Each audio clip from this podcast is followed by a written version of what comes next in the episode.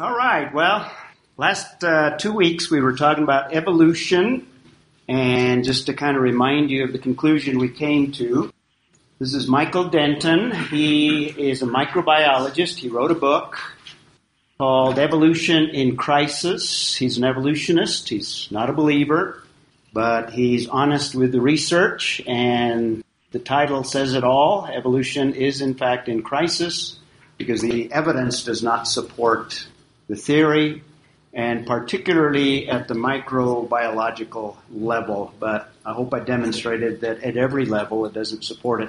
So we've been looking at the issue of creation versus evolution. And Denton says, ultimately, the Darwinian theory of evolution is no more nor less than the great cosmogenic myths of the 20th century. Now, he says the 20th century because that's when the book was written. It was not written. So it's good today. Just as good. It's even worse today.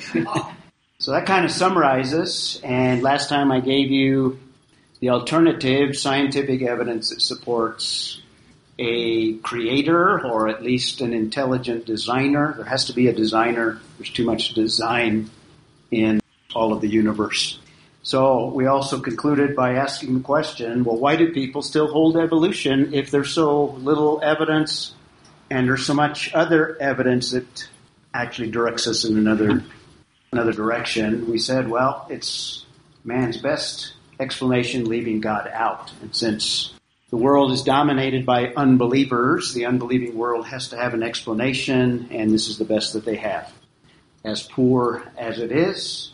And since this is man's best explanation, they don't want to face the fact that God is creator, then all men stand accountable to him. And the human heart resists that and does not want to submit to a God, and as a result rejects him as creator. So that was kind of a summary of what we did last time. We're going to look at the second issue, and I broke this one down into two parts as well. I'm really not trying to take over this class. So need to say that for Dennis's benefit there. So we're going to deal with the Genesis flood versus the current understanding of geology. And I mentioned that we don't have a problem with geology in general, particularly observational science and observational geology. We do have a problem with a branch of geology that's called historical geology. Historical geology is an attempt to reconstruct Earth history from the geological record. And that's where we have a major problem. And I'm going to introduce that to you today. All we're going to look at today is the biblical or scriptural evidence. And then next week, in fact, I'm going to have to cram next week to even touch on all that we could talk about in terms of scientific evidence. And just up front, there is overwhelming scientific evidence for a Genesis flood. Historical geology says there is zero evidence for a Genesis flood. Obvious conflict, right? Which one is right? I'll lay the evidence out for you, and I'll let you decide on your own. But today I want to lay the foundation. The only reason we want to hold to a universal worldwide flood is because I believe that that's what the scriptures teach. And you have to really go through all kinds of twisting and pretzeling in order to interpret the passages differently. So that's what I want to focus in on to show you the passages. The narrative is long, so we won't be able to look at all of the passages or every verse. So I've tried to summarize into categories the evidence that the text gives us, and we'll look at that when we get past an introduction here. So I'd like to introduce you to this area with a few things. First of all, Henry Morris, who actually started the modern creation movement in mid-50s with his book called The Genesis Flood. It's a classic. And that started thinking. He's not a theologian. He's an engineer, actually. So from a scientific background, he argues for a worldwide universal flood, which was unheard of at that time, except in small minority circles. But even the theologians had been intimidated to believe what some believed current science was teaching. And we'll talk a little bit about that. Henry Morris says, the field of science that has probably been most effectively used by skeptics in attempting to discredit the Bible is geology. And again, he's talking about historical geology. In other words, the reconstructing of Earth history, not geology in general. So that starts us off. There are three major issues. We'll touch on all three of them. The third one we'll reserve one of our whole sessions on, unless I divide it into two parts. But there's three major issues that we'll consider. First of all, was there a real flood in history? In other words, the historicity of the flood. Did it actually take place? The historical geology says there's no evidence for it. So if it took place, who knows where it was or how extensive it was, or maybe it's just a legend. So we need to deal with the issue of whether or not it is a real historical event that actually took place, just as it's described in the book of Genesis. If you have a high view of Scripture, then, and you treat the text carefully, then you come to the conclusion there has to have been a flood in Earth history. So we'll look at that issue briefly. And because there's so much controversy and the church has been intimidated, we need to devote some time talking about what was the flood like. And there's different theories. In other words, theologians were intimidated by the science of the day, and they'd come up with alternative ideas. And all these alternative ideas try to fit current thinking in terms of current historical geology thinking and accommodate the biblical text. But I think all of those theories fail. There's one that's the most popular that I would say is the majority view, the view probably of most believers. And I'm not talking about liberals. Liberals abandoned the Scriptures long ago. I'm talking about evangelicals, sometimes even Bible-teaching churches. The majority view is not the view that I'm going to present. I shouldn't assume and say our, at least my view, and hopefully it'll be yours as well, is that it is a universal flood.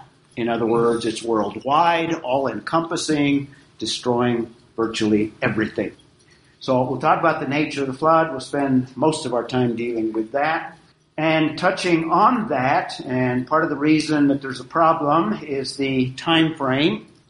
And historical geologists accept the evolutionary concept of long ages, and each of these layers represent millions and millions of years. So they accept a 4.5 billion year time frame for the Earth. Now, is that the truth? In other words, has science established that? Or is there an alternative explanation that better fits a biblical time frame? The Bible gives you the impression that the Earth is not billions of years, but more in the range of thousands of years. We'll deal with that separately, but it enters into this area because of the geological column. In fact, that's one of the supports that not only the unbeliever, but a whole segment of Christianity uses to support the idea of billions of years. And by the way, that's the majority view amongst the church as well. So be aware of that. So those are the three major issues that we'll deal with. Time frame of geology. Now, historical geology, these are the major problems that we have as believers with historical geology, real quickly. And the reason we reject their conclusions, first of all, it's based on evolution. So if evolution is a bad theory with no evidence or virtually no evidence, then the whole structure of historical geology has a very faulty foundation. And that, in fact, is the foundation of historical geology, is the assumption that evolution is, in fact, true. So if it's not true, then we have a problem from the very beginning. Secondly, it assumes a concept, long word, but I'll explain it in simple terms, hopefully. It's called uniformitarianism.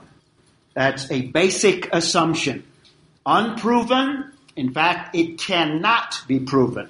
The idea of uniformitarianism is you can look at the world today, the constants, the laws of science that exist today, using those constants, those rates of processes, and from those you project them into the past. In other words, the present, here's a key little phrase they use, the present is the key to the past. That's uniformitarianism. And by the way, there's a statement in the Bible, we'll look at it, that basically summarizes this was a common idea even in the first century, because it's addressed in the Bible. Doesn't use the word, but it's describing it, just like the second law of thermodynamics. I gave you a passage that describes it very precisely. It doesn't use the word second law of thermodynamics, so also this passage doesn't use the word uniformitarianism, but it describes it very accurately. Anyway, the idea that there have not been massive catastrophic events in past time. The constants, the laws of science are the same. They've never changed. And they're more, you would say, even eternal from that perspective. So whatever constants that exist today, whatever rates, for example, in geology, rates of deposition of layers, if you can measure those, and you can, and at those rates, you project it back, you do come up with millions and millions of years. Okay? Uniformitarianism. We'll talk some more about that. It's based on what's called the geological column. I mentioned that briefly last time. Here's a chart of the geological column. Very typically, you'll see something like this in a geology book. This is a reconstruction of Earth history. Each of these are the layers that do exist. They give them particular names depending on the fossils that are found within them. And they put them in this sequence. And the chart is theoretical. It has a lot of problems. I'm not sure we'll have time to outline all of the problems of the geological column. One of the assumptions, obviously, is evolution. The fossils are seemingly in an evolutionary sequence. There's a better explanation why they fall into that sequence. But they would say that this is evidence for evolution. But we've already said the fossil record actually destroys the theory of evolution. So I've already touched on this. But in terms of reconstructing Earth history, this is the historical geologist. Historical geologist's interpretation of the data, his interpretation of the data, reconstructing Earth history. Now, this line, the yellow line I pointed out last time, on the other slide it was a red line. There's a drastic difference between the Cambrian layer, this is their terminology, and what's called the pre-Cambrian layer. We'll talk about that more when we talk about the science. And in the Grand Canyon, that's called the layer of the great unconformity. You can see that. You can see that if you visit the Grand Canyon. Exactly. Very good, Shannon. I'm going to try to show you that this is probably the boundary, the destruction boundary of the Genesis flood.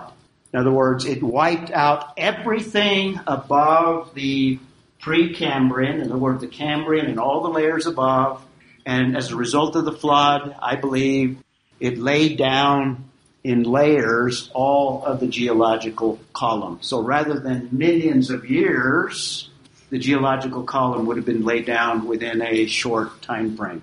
And I'll give you a time frame for the Genesis flood. The text is very, very specific to the very day. We'll look at that. So, historical geology is based on this reconstruction. We'll come back to it and talk some more about it.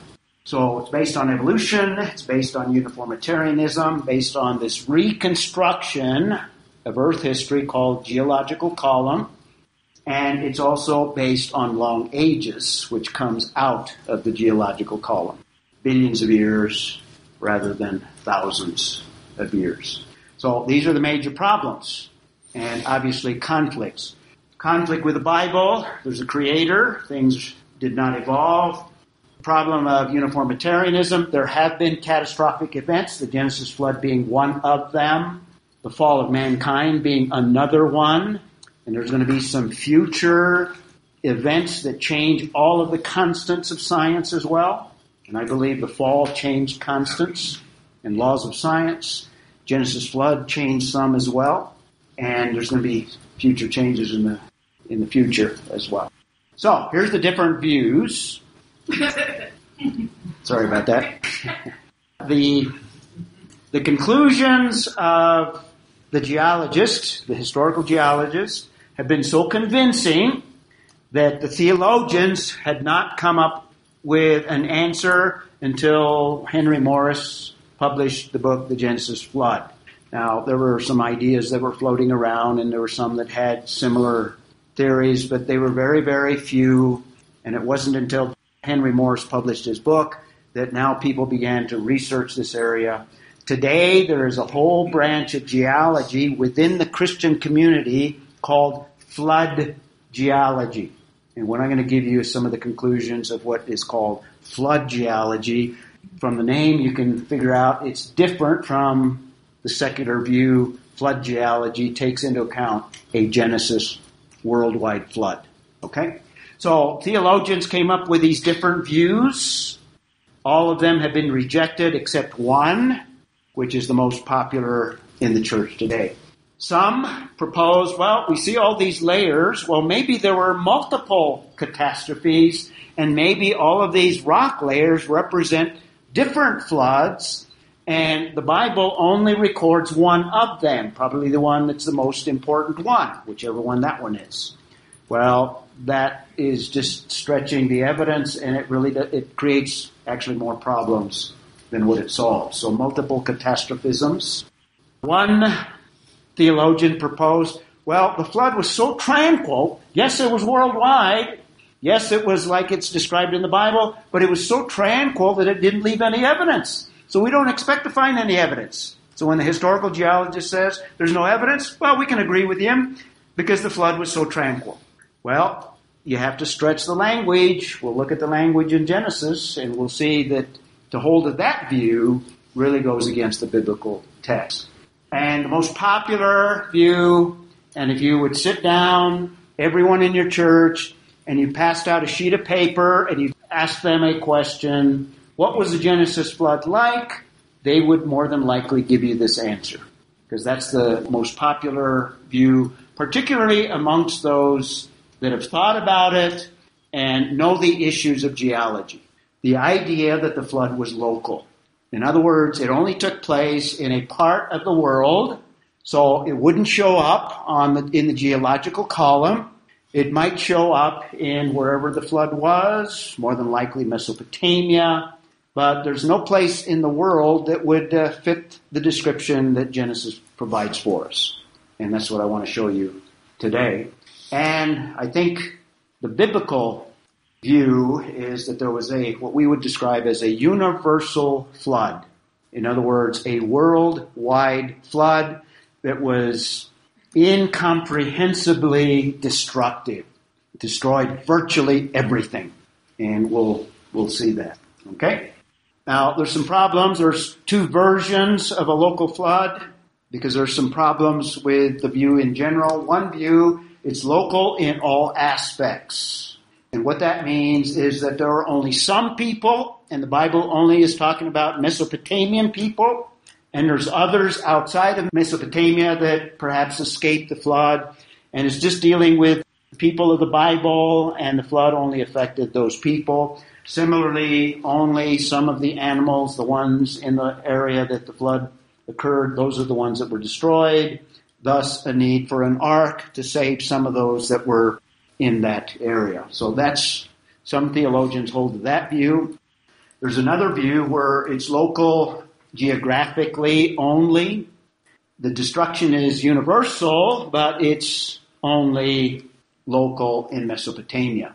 And this view would say it encompasses all of the people, and all of the people were in Mesopotamia, and I guess all of the animals were in Mesopotamia as well. But you can already see that there's some problems with those two versions. That the universal destruction, so there was destruction everywhere? No, in that geographical location. Oh, yeah. Just losing them. So when it says all in that location. And I'm going to make a big point on the usage of the Hebrew word for all and every, because it occurs at least 34 times in the text. What's your name, by the way? Luke. So, I read a really interesting book for part of it. Say that again? I read a really interesting book. It was about, if dinosaurs could have possibly been in that area. And I was wondering if you knew anything about it. Yep, we'll talk about dinosaurs. In fact, I believe it's the result of the Genesis flood that dinosaurs died out. And the flood would have destroyed all of the dinosaurs except those that were on the ark. Go ahead. I was going to say that a lot of people are. Yeah, I answered that. I think they were on the ark. In fact, there's a real handy book. I'll put it in the bibliography. I need to remember to get it to you guys maybe next week. Somebody might be able to remind me. By a man by the name of Woodmorappe, who wrote an excellent book answering all these questions, kind of like the one that you asked concerning dinosaurs, concerning was the ark big enough to hold all the animals, all these issues that we raise, and he has good answers for all of them. It's probably the best book available. I'll get it to you. So anyway, if there was a local flood, and you know the geography of Mesopotamia, how is it going to contain all that water? You have to almost come up with a miraculous explanation that's more miraculous than what's described in the Genesis account. And this is just from Answers in Genesis, to show the ridiculousness of a local flood. So the point you're making is that how could that much water be contained locally? In Mesopotamia? Because if you know the geography of Mesopotamia, it is like a bowl, but one end is open towards the Persian Gulf. Yeah. So all the water would flow out. So this depicts a flood covering the mountains, but it has to have an abrupt face in order to be able to fit the geography. And that's just kind of a humorous. I thought you guys would laugh at it, but you didn't laugh much. You didn't laugh much. Oh no. So here's some of the problems. You took it seriously. Ooh, maybe that's how God did it. If a local flood, then these are the questions that you have to answer. Why an ark? What do you need an ark for? And why do you need such a huge ark? Because in other judgments, for example, the judgment of Sodom and Gomorrah, God didn't tell Lot, build this magnificent bomb shelter because I'm going to basically explode atomic nuclear weapons over Sodom and Gomorrah and the other cities. What did he tell Lot to do? Get out of there. He could have done the same thing. It took Noah 100 years to build the ark. He could have gone around the world several times in that time frame. So why do you have to have an ark? If it's a local flood, why take animals on the ark? Animals tend to flee catastrophic events. They have a sixth sense, and most of them would flee. Some of them would be destroyed, but enough of them would flee that you could repopulate the area if it was a local flood. And they could come back, so there's no need for an ark.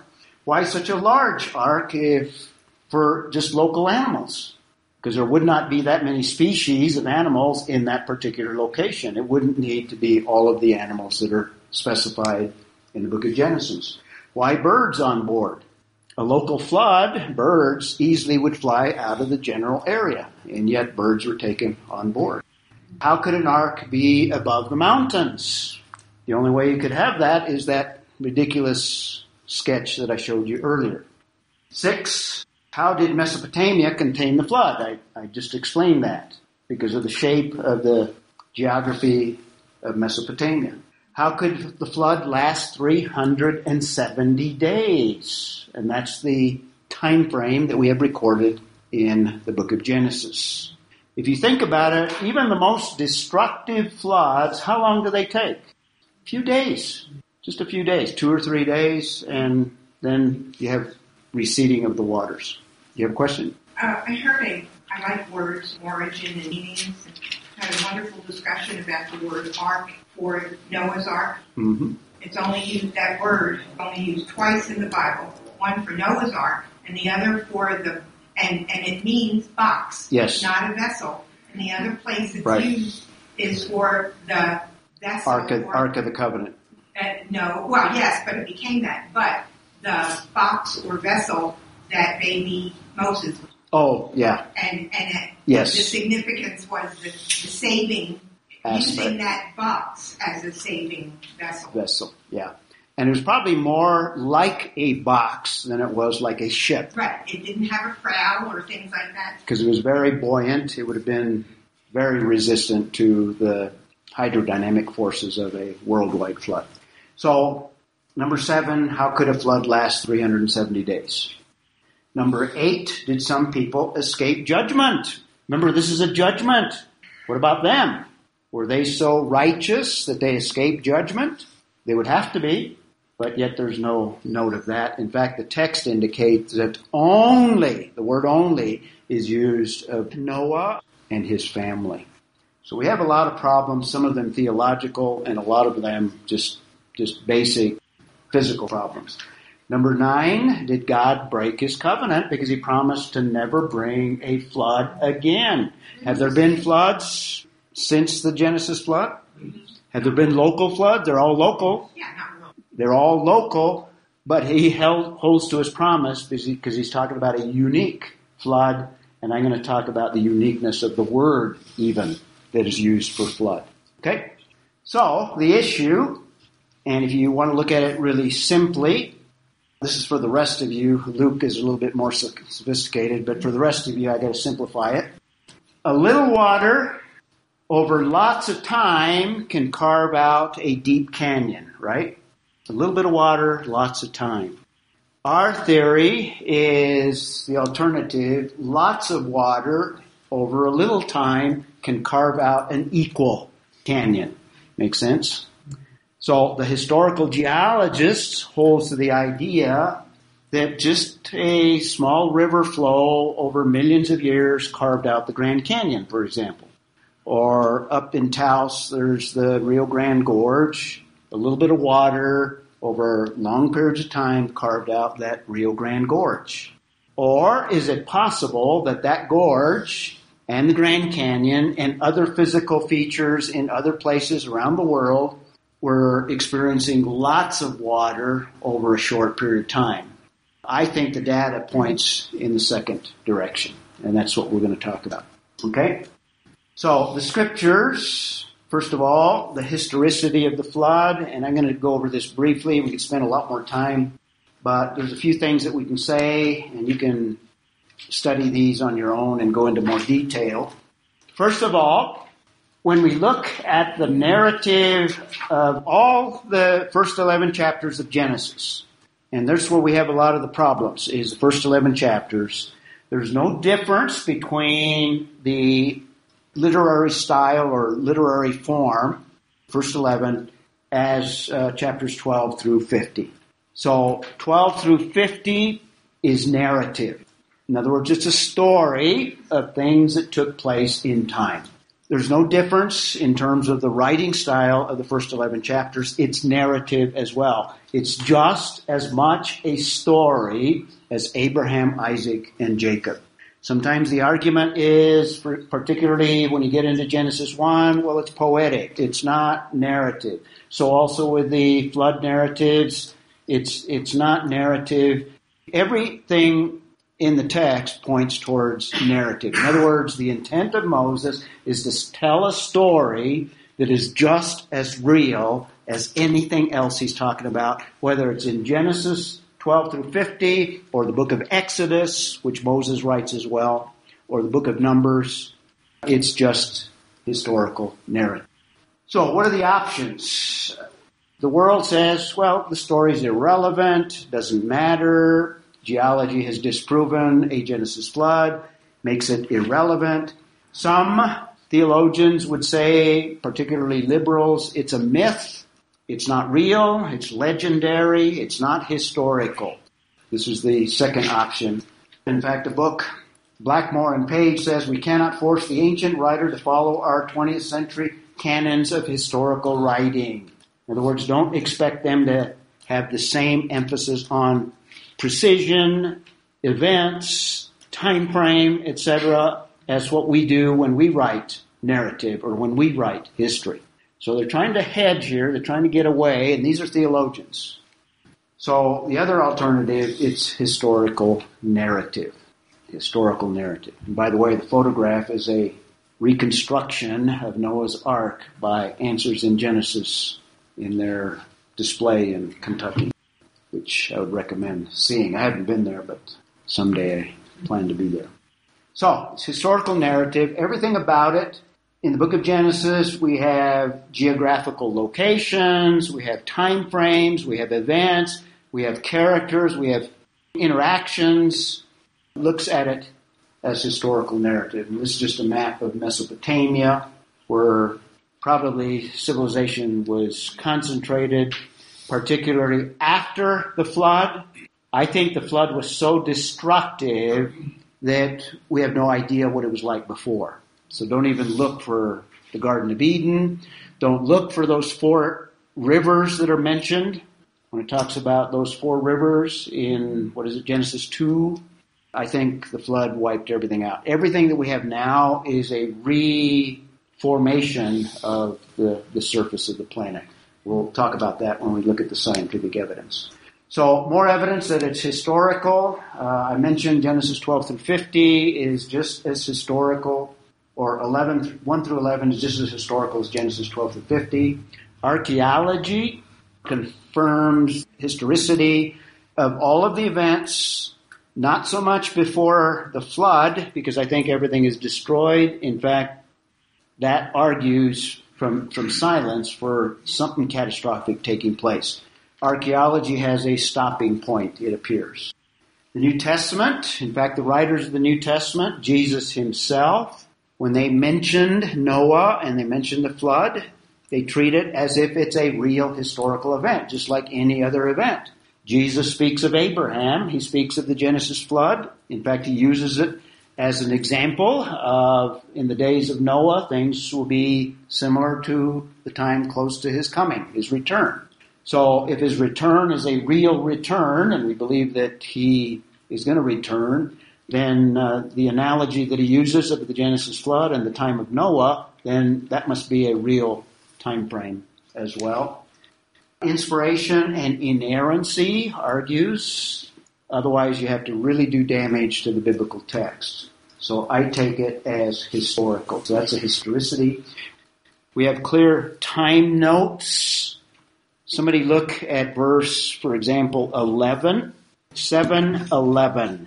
In the 600 year of Noah's life, in the second month, on the 17th day of the month, on the same day, all the fountains of the deep burst open. The point I'm making here, to the day, in terms of the life of Noah.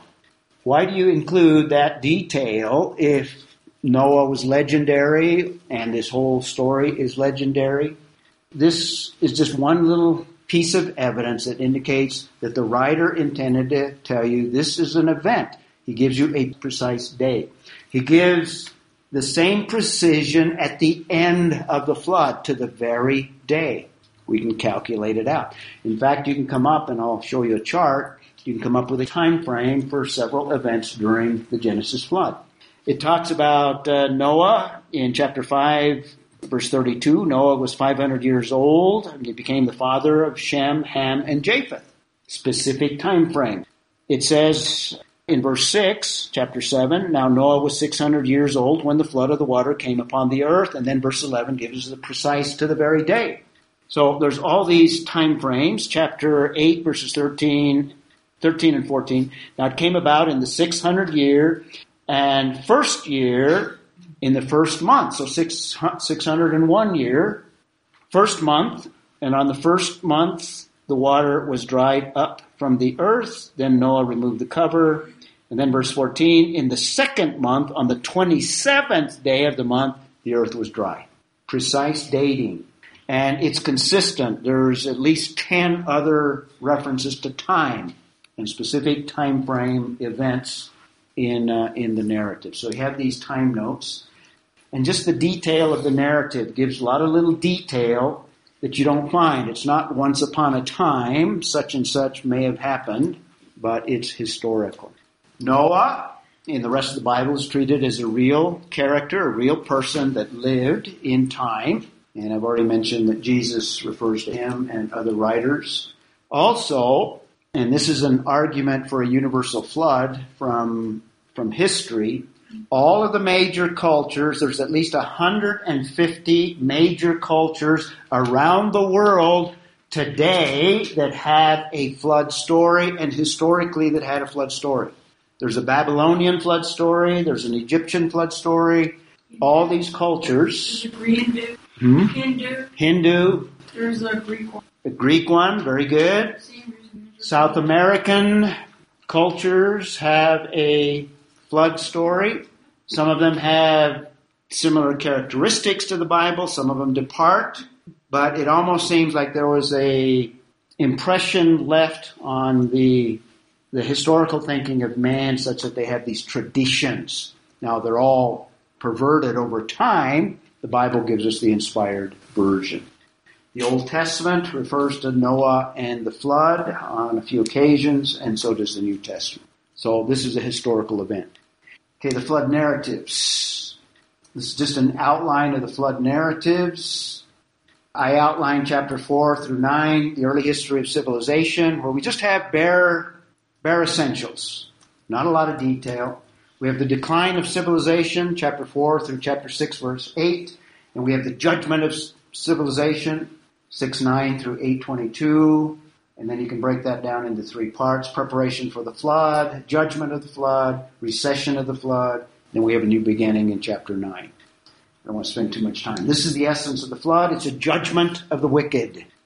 It's universal in terms of mankind, and also universal in terms of destroying the earth.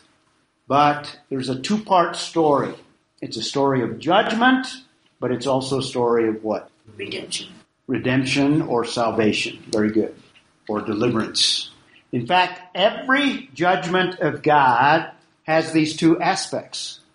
The judgments of God, the essence of what God is doing in judging, He is separating out that He loves from that is destroying what He loves. So it's a separating out. So there's a salvation element to every judgment. Sodom and Gomorrah, God separated out Lot, destroyed the cities. Genesis flood, God separated out Noah and his family, delivered them, and destroyed everything else. So there's a deliverance aspect of the righteous. And if you read the text, the first occurrence of the word grace is in reference to Noah in the Old Testament, a Hebrew word for grace in that passage. Noah found favor, you might say grace. In other words, Noah received grace from God. It wasn't that Noah became righteous on his own. It was God's grace, just like with any human being, we receive His grace, His righteousness by grace. So He is righteous because God produced it in him. Well, it's selective in only Noah's family, and it also included animals, preservation of animals or deliverance of animals. That's the essence of the flood. That's the story, two parts. Okay, these are the categories. These are the categories that I've organized, lots of details of the text, and each of these you could consider as arguments for a universal flood from the biblical text. Number one, God's the one that determined it. It's God's determination, and the emphasis of the text, 6:7. Notice it says, the Lord said, I will blot out man whom I have created. This is a decision, a determination that God made. This is not a natural occurrence. There are elements that God used that are natural in producing this judgment, but it is supernatural. It is produced by God Himself. It is brought on by Him. There are supernatural elements to it. The text lets us know those elements that are supernatural, that God brought it. So it's God that is blotting out. It is a judgment. Man whom I have created from the face of the earth. That's 6:7, 6:17. Behold, I, And then he emphasizes it, in case you missed it. This is God speaking. Even I. So you can't miss it. All right? Even I am bringing the flood of water upon the earth. God is doing it. This is God's determination. It's not just geology and the work of physical processes.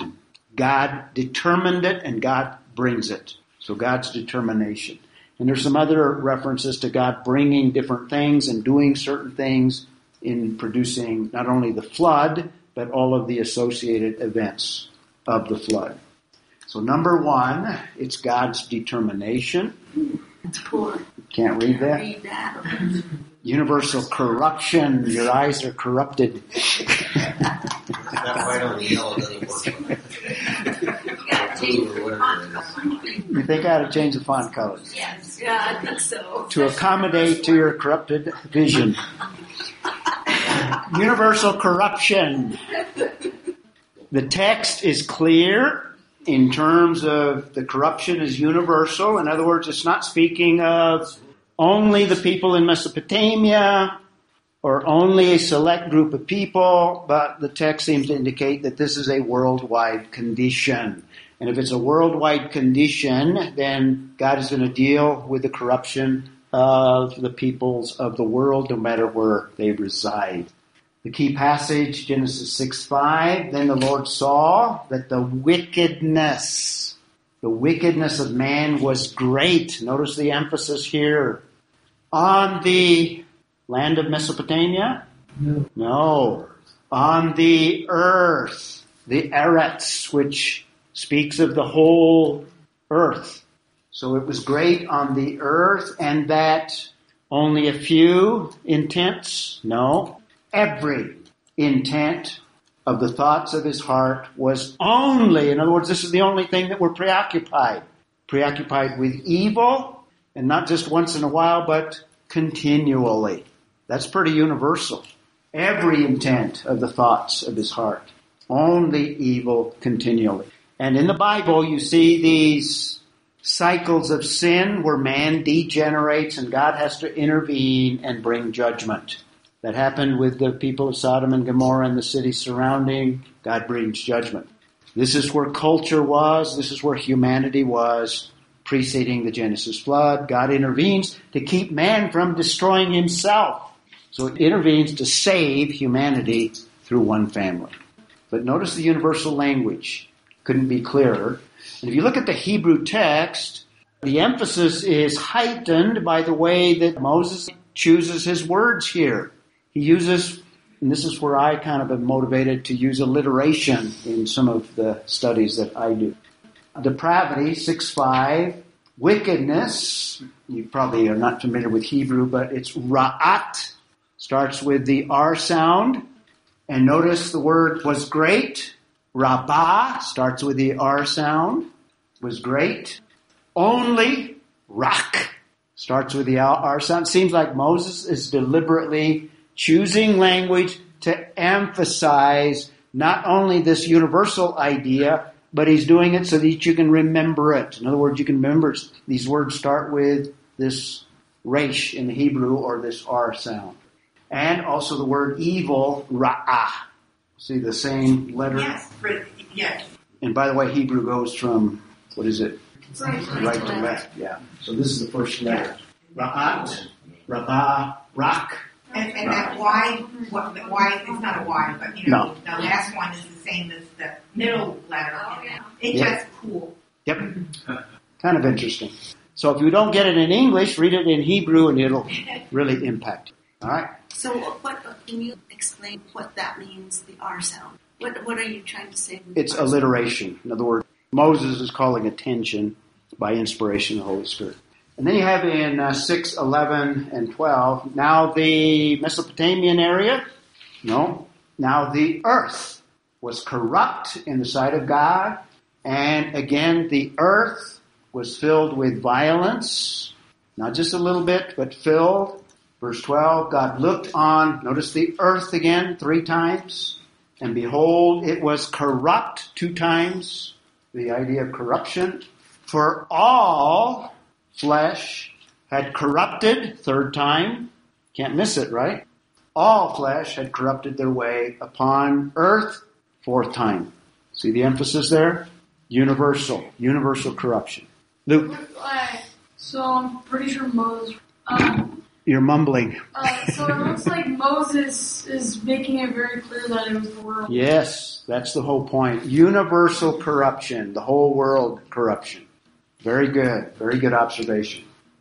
Is that better? I magically changed the color for you. It's getting darker. I didn't read that. Well, you asked for it, so I did it. Magically. So it's God's determination from the start to the end. There's universal corruption. In other words, were there some people outside of the flood that were not corrupt? No. The text seems to indicate that it's worldwide. This is talking about the G's pool. This is talking about humanity. All of humanity, yes. All right? The destruction is universal. When it speaks of the waters prevailing... It emphasizes this idea of prevailing four times. In other words, they continued. This idea of lasting, prevailing, or being strong is a literal idea. Four times. It also speaks of the earth a few times. All of the earth. I gave you that one passage where it occurs four times in two verses. All the earth. It's universal destruction. It involves all of mankind, 6:13 and a few other passages as well. All of mankind is destroyed, not just those in Mesopotamia. It also deals with all air-breathing animals, 7:4, and there's some that even come before 7:4, and there's some afterwards as well. So it emphasizes more than one time in all of these. So the destruction is universal with one exception. That's chapter 6, verses 8 and 9, and that is reiterated as well. The exception is Noah and his family. We have a lot of repetition in the narratives, so if you didn't get it the first time, hopefully it strikes you the second or maybe the third, and sometimes there's four times that things are mentioned, sometimes even more than that. Universal destruction, and this is a big part, so let me expand this.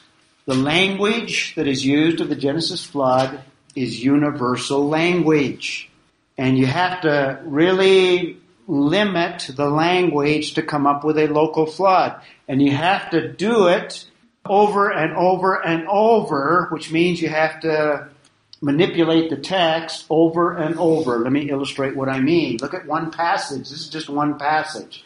Chapter 7, verses 19 through 23, the waters prevailed, and this is an unusual construction in Hebrew, where you have a word twice, doubled, okay? There's one of the prevailing verses where it uses the waters prevailed. More, the Hebrew word is me'ad, more and more, doubled.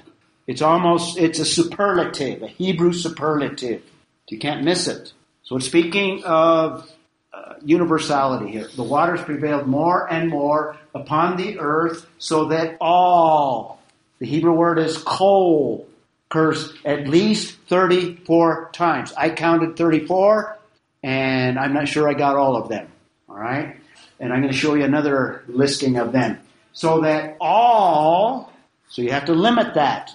All the high mountains in Mesopotamia, you have to limit it. Every word, the same Hebrew word, kol. If you didn't get it, all of the high mountains, here's another Hebrew superlative, all of the high mountains under the heavens. In other words, everything under the heavens.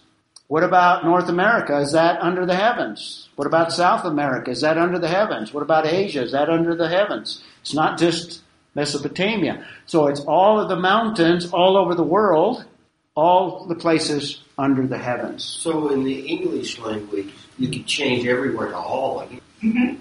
Pardon me? You could change everywhere to all. Well, it's the same word. It's just it would be the same. It's a translation. It's just the English language that has too many ways of saying it. By the English, it translates better with everywhere than all under the heavens.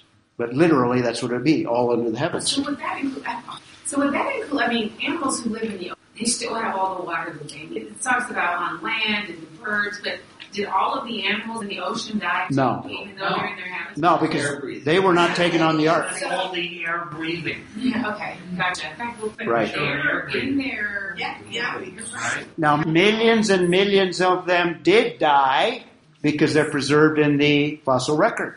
And if the fossil record is a record of the Genesis flood, then they were destroyed, but not all of them. So they didn't have to be on the ark because they could swim and survive. Dolphins are air-breathing, so they would have died. Yes, no, it says air-breathing, but it says on land. So I've always wondered. Yes. Yes. Did they all die or not? No. That was just a big question. No, some of them survived. A lot of them died. In the cataclysm itself, they died, not because of the flood, just by the damage. Yes. The rushing of the waters over the face of the earth. And yeah, we'll look at this a little bit more in detail. No, that's fine. Excellent question. Okay. Where were we? Okay. All the high mountains, not some of them, everywhere under the heavens were covered. All right. And by the way, calculations have been made, and the quantity of ocean waters on planet Earth. This tells us that the continent or continents, if there were more than one, were different than what they are today. There was not a Mount Everest. The mountains were lower. In other words, it was more uniform geography, geological formations. But there's enough water. I think the number is like if the Earth were perfectly smooth, I think the number is like 2.5 miles water deep. So the mountains before the flood, if that's the right number, it's maybe 1.5 miles. It's something in that range. So if the mountains before the flood, they would have all been less than about 1.5 miles, somewhere in there.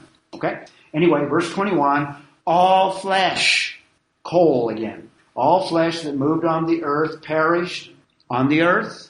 Got it? Birds and cattle and beasts and every swarming things, amphibious creatures, swarming ants, insects maybe, that swarm upon the earth and all mankind. Coal again. How many times? 1, 2, 3, 4, 5. And we're not done yet. Notice verse 22. Of all that was on the dry land, coal again, all in whose nostrils was the breath of the Spirit of life, died all. How could Moses have communicated a universal flood any better than this? I mean, how could he have done it without emphasizing it anymore? And then verse 23, thus he blotted out every, and the every is a translation of coal, every living thing that was upon the face of the earth. See the emphasis in this one passage, and you have this throughout. Now, granted, you have more examples of coal in this short passage, but you find it elsewhere as well. So, he blotted out every living thing that was upon the face of the land, from man to animals to creeping. See the repetition as well. Animals to creeping things and to birds of the sky. And then now we have the exception. Only, the Hebrew word is ak. Only Noah was left together with those that were with him on the ark. Only 8 people, 3 sons and 3 wives, and Noah's wife. Okay? Notice the emphasis. Could Noah have been clearer? If Noah had intended to limit it, he could have limited it, but he seems to, or not Noah, but Moses, he could have gone the other direction. He could have said in Mesopotamia, or he might have been more specific in different ways, but he emphasizes the all. In fact, there's others as well. 38 times. I'm sorry, I said 34. Coal occurs about 38 times. And in this column, the translation is all. In that column, the translation is every. So it speaks of all flesh 12 times.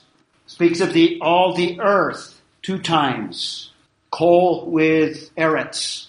Fountains of the deep in 7:11. All the fountains of the deep. Coal, again, Hebrew word. All the mountains, 7:19, are covered. We read that one. All mankind, 7:21. all successive generations, 9:12. The word coal in all of these. So it's not just that one little passage together, but throughout the narrative. Chapters, there's some in chapter 6, there's some in chapter 7, some in chapter 8, and even in chapter 9.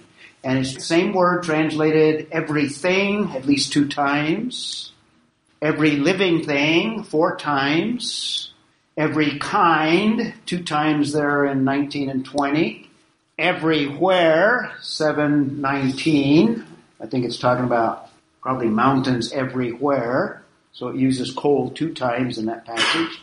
Every creeping thing, reference 2 times. Every swarming thing, 7:21. Every beast, 2 times. Every living creature, 4 times. And in all, I count about 38 times. I might have left 1 out or 2 out or something. See the emphasis? How do you come up with a local flood? You have to explain every one of those occurrences away and limit them to Mesopotamia. I got 35 on. I counted 3. Okay. You'll have to go back and count them from the text itself. When you count them, be sure to go to the Hebrew text. There's another interesting usage of the language. When it refers to the flood, the Genesis flood, it uses a unique word. Every reference to the Genesis flood in the Hebrew text uses Mabul. Mabul. That means flood? That's flood in Hebrew. How do you spell that sort of phonetically for us? Mabul. There are no consonants. Say that again? No consonants in Hebrew. You mean vowels. You mean vowels. Yeah. This is a vowel pointing. The Hebrew, because it qualifies it to make it better. Yeah, and these were added to the Masoretic text. In the Old Testament, it occurs 12 times. Every reference refers to the Genesis flood. So when God promises he's not going to bring a Mabul, he's talking about he's not going to bring a universal flood. There's other words in the Hebrew text that you could translate flood. And in fact, they occur in the biblical text. Sometimes it's the flooding of a river, or sometimes it's the flowing of many waters. You could use or. Sometimes it is used of flooding waters, but it's never used of the Genesis flood. This would be a local flood. Or nahar. And when you have the H sound, you have to start from way deep. Nahar. Right. Nahar.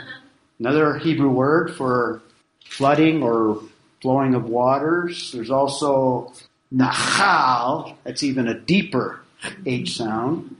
See the little closing of the gap there? You have to spit. Do you notice the spit? Yeah, you wet my computer. That's Hebrew. The point is... Hebrews did not have any congestion whatsoever.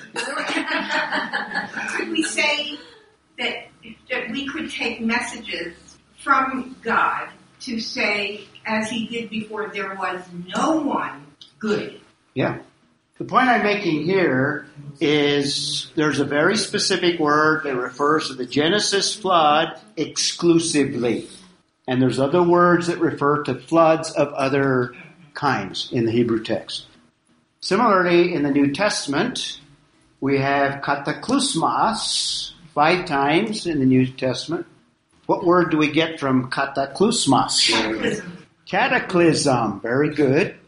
That word only occurs 5 times in every context. It refers to the Genesis flood.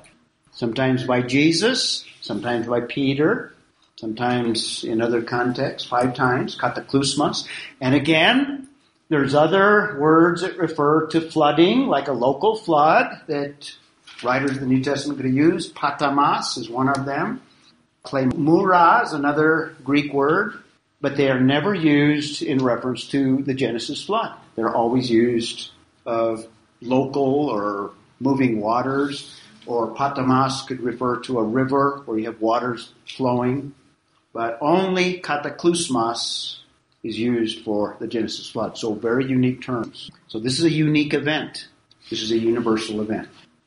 Just the existence of the ark, we've already somewhat alluded to that, argues for a flood. He could have had Noah leave the area. In 100 years, he could have gone many, many miles, just the existence of the ark. And it was huge. It, depending on what you use for a cubit, the length would be 450 feet.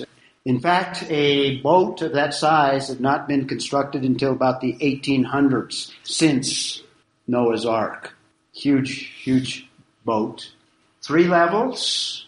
The height, what do I have there? 45 feet high, tall, 4.5 stories, 75 feet wide, box-like, it's described, and just a little floor space there, 2.2 acres.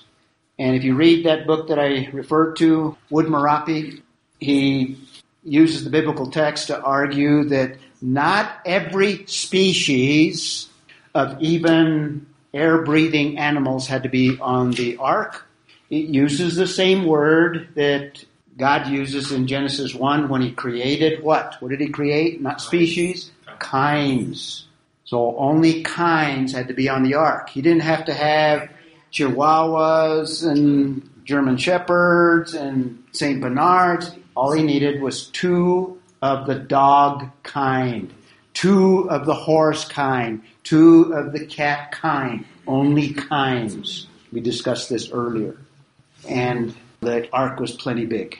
Luke, you got lots of questions. There's no insects on the... No. Then how do all the insects... They don't breathe. They're not considered air breathing. They've got pores where they take in oxygen. And who needs insects? Try to kill cockroaches. The Genesis flood didn't destroy cockroaches. We still have them today. Wait, where did the insects come from then? They weren't taken onto the ark. Oh, they would crawl into every little crevice of the ark. Oh, okay. They would have been on floating debris. So they just... Yeah. They just snuck on the air, basically? They snuck on, yeah. Stowaways. Hitchhiked the 500-page railroad run away from the first one, BB, CTS, what is that? I'm an athlete. Basketball courts. 20 basketball courts. 522 railroad cars. All right. A man in Holland built a reconstruction. That's it. 410 by 95 by 75. 2,500 tons, 12. And Ken Ham in Answers in Genesis built a reproduction of the ark there. There's a person to give you scale. Here's people to give you scale. High tower to give you scale there. Yeah, in Kentucky. Is it as big as the ark was? Yes. In Kentucky? Yes. I want to go there. Yeah. It's a regular museum. Well, there's 2. There's a museum that's further north, and then it contains a somewhat of a museum itself. Just another sketch to illustrate it and to compare it to a 747, compare it to dinosaurs. And by the way, dinosaurs are reptilian, and reptiles can reproduce relatively young, and reptiles tend to continue to grow as they grow older. So Noah would have only had to have taken maybe smaller dinosaurs that could still reproduce on the ark. And is that what becomes the behemoth? Yeah, and that's just a bad translation. And the other, the references. The Bible. Yep. Yeah, the Bible. By the way, when the Bible was translated, the King James Version, dinosaurs had not been discovered, so they're just trying to come up with a word, and a lot of the later translations are influenced by that King James translation. So the ark's existence are used for Genesis flood. Why so much detail? Why 100 years to build it? Why so large? Why so buoyant? And tests have been conducted using those dimensions. It was extremely stable. It would withstand tsunamis. So 6th, geological upheaval. The geological upheaval is described, the fountains of the deep. I'm going to give you a theory from a man that lived here. Well, he lived in Los Alamos because he worked at Los Alamos National Labs. His theory is probably the best theory amongst all creationists all over the world. and I'll describe it in more detail next week when we talk about the scientific evidence. But let me give you a thumbnail sketch of his theory of what started the flood and what the biblical language seems to point to in terms of, for example, the fountains of the deep. What are those? The older theory was that there were subterranean waters that God broke apart and they came to the surface and flooded the earth. Now that's a theory, and that persisted for many years amongst those that were very conservative. John Baumgardner, in fact, he got a degree from UNM and worked at Los Alamos till he retired, came up with a different theory. And let me explain a little bit of it by showing you. Now that doesn't show up too well. You can make out that that's the Atlantic Ocean. For some reason, that slide doesn't show up. The thing I'm looking at is there's the Mid-Atlantic Ridge, South America, Africa, Europe, United States. If you took all the water out of the Atlantic Ocean, you would see a mountain range at the bottom. Here's a better shot. And you have a mountain range under the Atlantic Ocean. Geologists don't dispute this. In other words, it's there, and all of geologists know about it. The Mid-Atlantic Ridge, what kind of a mountain range do you think it might be? Volcanic. And a fountain means what spews out of that. The theory is, very good, you're figuring it out. This mountain range was formed as a result of volcanic action. And what Baumgartner proposes, if you take a slice and look at it from the side of the Atlantic Ocean. See, there's North Africa, North America, South America here. In the middle, if you took all the water out, you have this mountain range. It's called the Mid-Atlantic Ridge. It's a series, basically, of at one time the ocean seemed to crack open and produce volcanic flow. Something like the sketch, and by the way, this is Baumgartner's sketch. I got these from him. And you have hot lava breaking to the surface, forming a mountain, and you have lava coming in contact with water. What do you have? Steam. Lots of steam. So the idea is the fountains of the deep are either a specific reference to the volcanic fountains and or the interaction between lava in contact of the waters producing a stream of water that would shoot up into the atmosphere. And no one would have known that, writing that, because, I mean, it's like it had to be inspired. Yeah, exactly. So, theory is we have some mechanism that God produced to cause what geologists call subduction of land masses. Subduction is land masses going back into the mantle, and obviously because of the temperature dissolving the rock into the lava, the mantle, and you have pressures bringing other lava to the surface. When it comes into contact, you have a fountain of steam that would shoot up into the atmosphere.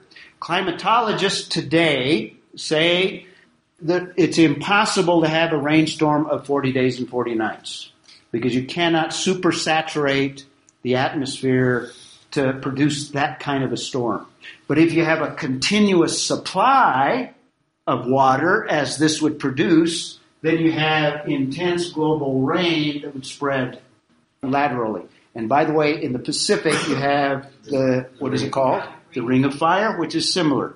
So you may have both actions going on at the same time, producing tremendous amount of steam from pole to pole, from the North Pole to the South Pole.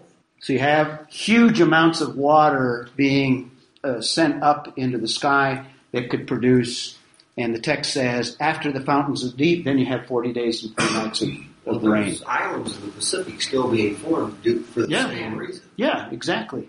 So you have subducting of some continents or the existing continent.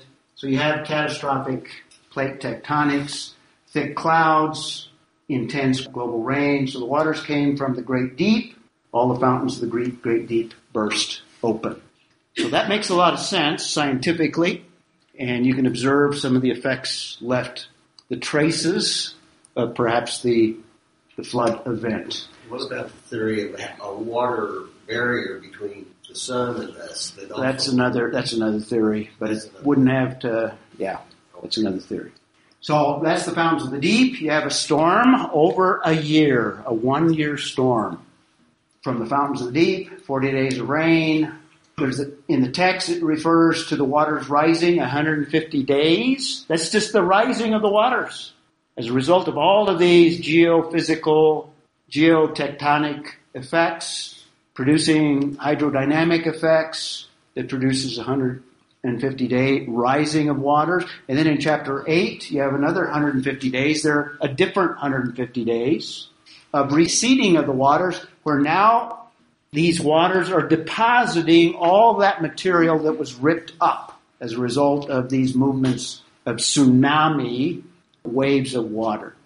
And then you end up with a 377-day ride. Now there's 7 extra days there, because if you read at the beginning of chapter 7, Noah and his family were on the ark 7 days before the flood. So that adds up to 377. The flood was 370 days from that one text, 7:11, to that 8:14. So we have mountains inundated. This is a huge event, the point I'm making. Mountain inundation, mountain building, continental movements, even cosmological changes are mentioned in chapter 8. Here's the flood chronology. So they enter the ark here 7 days before. Then the flood begins. And then we have 40 days of rain. So there's day 40. You have 150 days of increasing or prevailing of the waters. Then you have another 150 of descending of the waters. Observation of the mountaintops. You have a date for it. You add up all those dates or those time frames. The ravens are sent out, and it's specific in terms of a time. And Noah opens the cover, looks out, and they don't come out until the land dries. So the waters recedes. We have a period of drying, disembarking. That adds up to 377 days that they're on the ark.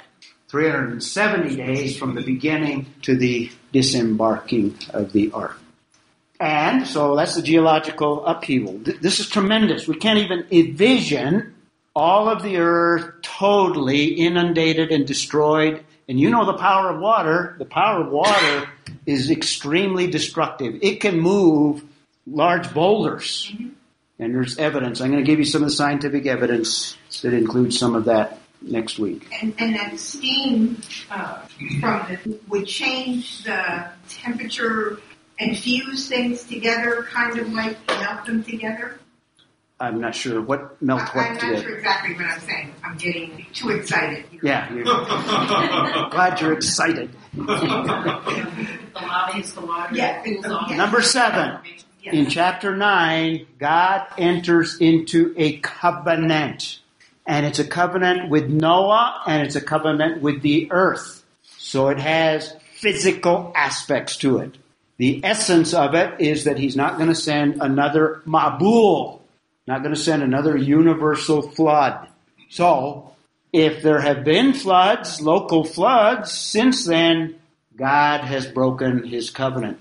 And a covenant in the Bible is a contract. It's like your mortgage. It's a legal document. God entered into covenant. It's not just a promise. It's legally binding, and a covenant measures performance. That's what a covenant does. It stipulates what one party is to do, and if there's two parties to it, it stipulates what the other party is to do. In the Noahic covenant, it's a one-way covenant. It's a unilateral covenant that only God binds himself. And it measures, so we can look back. Has God ever broken his covenants? He's never broken any of them, including the Noahic.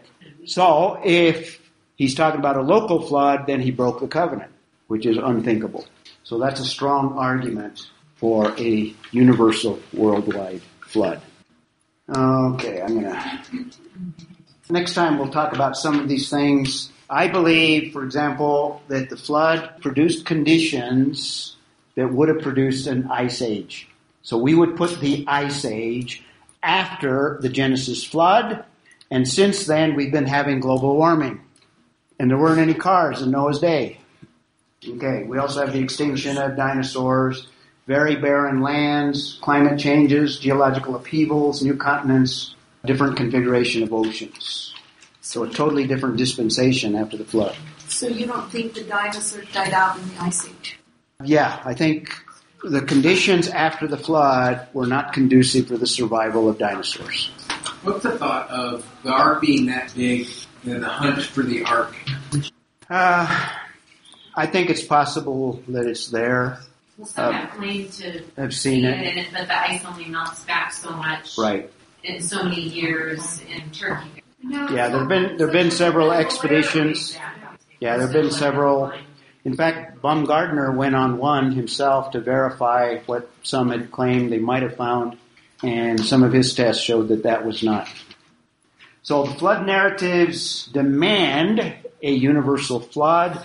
You really have to do damage to them to come up with a local flood. The rest of the Old Testament speaks of a flood, and the New Testament as well, and Jesus particularly. So that's the scripture evidence. Next week, we'll look at the scientific evidence.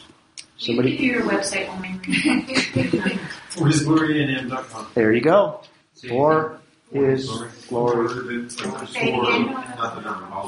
Yeah, no spaces. For His glory, NM.com. Can you do it? No? I'm too excited. Oh, you're too excited. All right. You can't pray when you're too excited. Exactly. I'll close this. Lord God, we are just overwhelmed with you. God, you're awesome. You are majestic. You're the creator of all things. And God, as we dig more into your scripture and we see the covenants that you formed and that you've never once betrayed us, even though we deserve nothing. So God, we're so thankful for your creation. God, we thank you that you love us so much. Jesus, you came here and you gave your life for us. You conquered death. You rose from the grave. So many times you just keep showing us that you are beyond all measure. And Lord, we're so thankful for that. God, we thank you that when we get up in the morning, we can look to the Sandias and see just such beautiful mountains and sunsets that you paint for us every day. So, Lord, we pray that you open our hearts, continue to open our minds, that we would learn more.